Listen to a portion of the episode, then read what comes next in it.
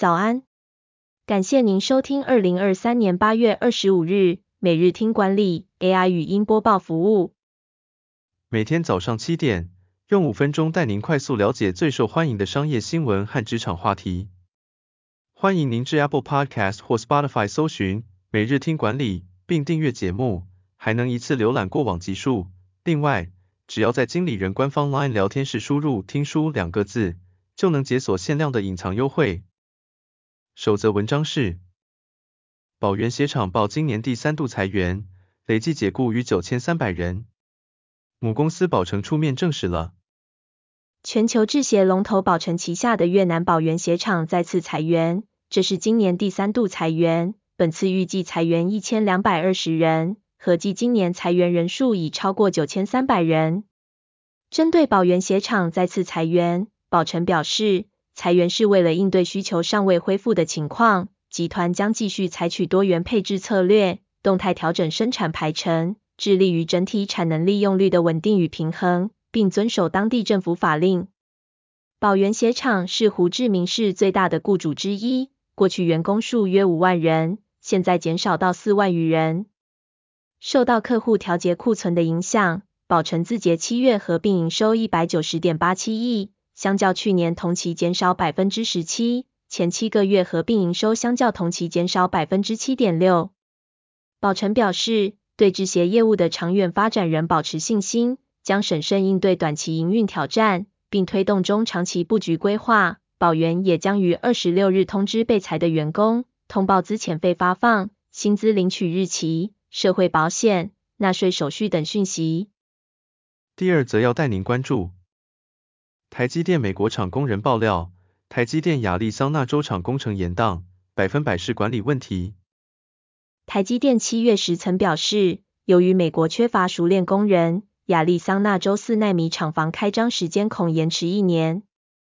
对此，外媒报道，台积电亚利桑那州厂的工人抱怨台积电管理不佳、行政流程混乱及公安问题，才是工程延宕主因，而非美国缺少技术熟练的劳工。工人表示，亚利桑那州厂的许多人过去都曾替英特尔打造过类似厂房，因此知道事情不该如此。英特尔会直接给出整套流程，清楚说明想要打造的设备、竣工日期及建造标准，只要你想得到的，他都会给你。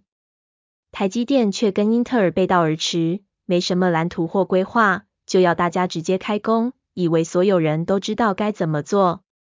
另一名焊工则表示，缺料也是工程延宕的原因，有时候的等待数天才能拿到需要的材料，一切都很混乱，没有人调度协调，违反国际建筑法规的情况也很常见，公安问题到处都是，这是拖慢进度的原因之一。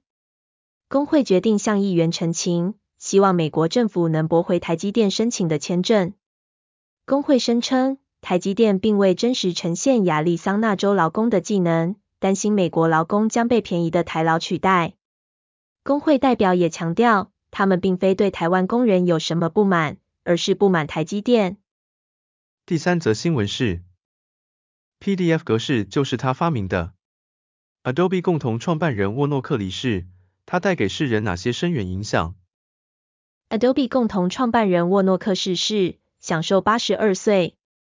沃诺克创造了 PDF 技术。推动了文档交换方式的革命，并共同创办了 Adobe 公司，对媒体业与出版业产生了深远影响。Adobe 现任 CEO 纳拉严赞誉，沃诺克是一位活在文艺复兴时期的人，他的创意和贡献不仅体现在技术领域，还赢得了无数荣誉和奖项。沃诺克与盖西克于1982年创立 Adobe，并推出了 PostScript 技术，作为电脑与印表机的桥梁。打破了传统的限制。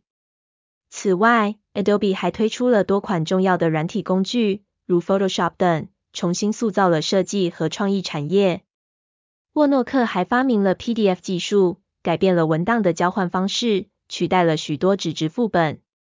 PDF 的功能现在在我们的眼中看起来理所当然，而且非常方便使用，但在当时这是不亚于印刷术革命的技术。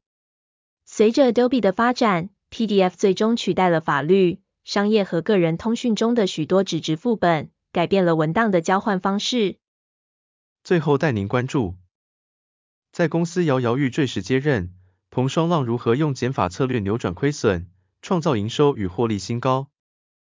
二零一二年，友达光电面临严重的财务危机和信心低迷，但新任总经理彭双浪迅速制定了简化、聚焦、价值的策略，将公司重新聚焦于面板本业，并精简组织。这一策略带来了连续五年的盈利，并在二零一七年创下十年新高的营收和获利。彭双浪强调，策略的制定必须具体清晰，并根据内外部环境的需求进行调整。彭双浪提出双轴转型策略，水平轴是 Go Premium，也就是强化显示技术附加价值，不再做大量的标准化产品，着重少量多样、客制化和高技术含量产品。垂直轴的 Go Vertical 是深化垂直市场应用，以显示技术为核心，结合智慧联网的应用，主攻场域经营。彭双浪表示，策略是长期推动，大方向不变，但行动可以动态调整。举例来说，二零二一年眼见面板业已发生结构性变化，他便提出双轴转型加一，也就是增加聪明投资，不一味追求产能成长。以投资和并购等方式建构生态圈。彭双浪强调了策略的沟通和落实的重要性，他亲自与员工沟通，并定期回报策略的执行情况。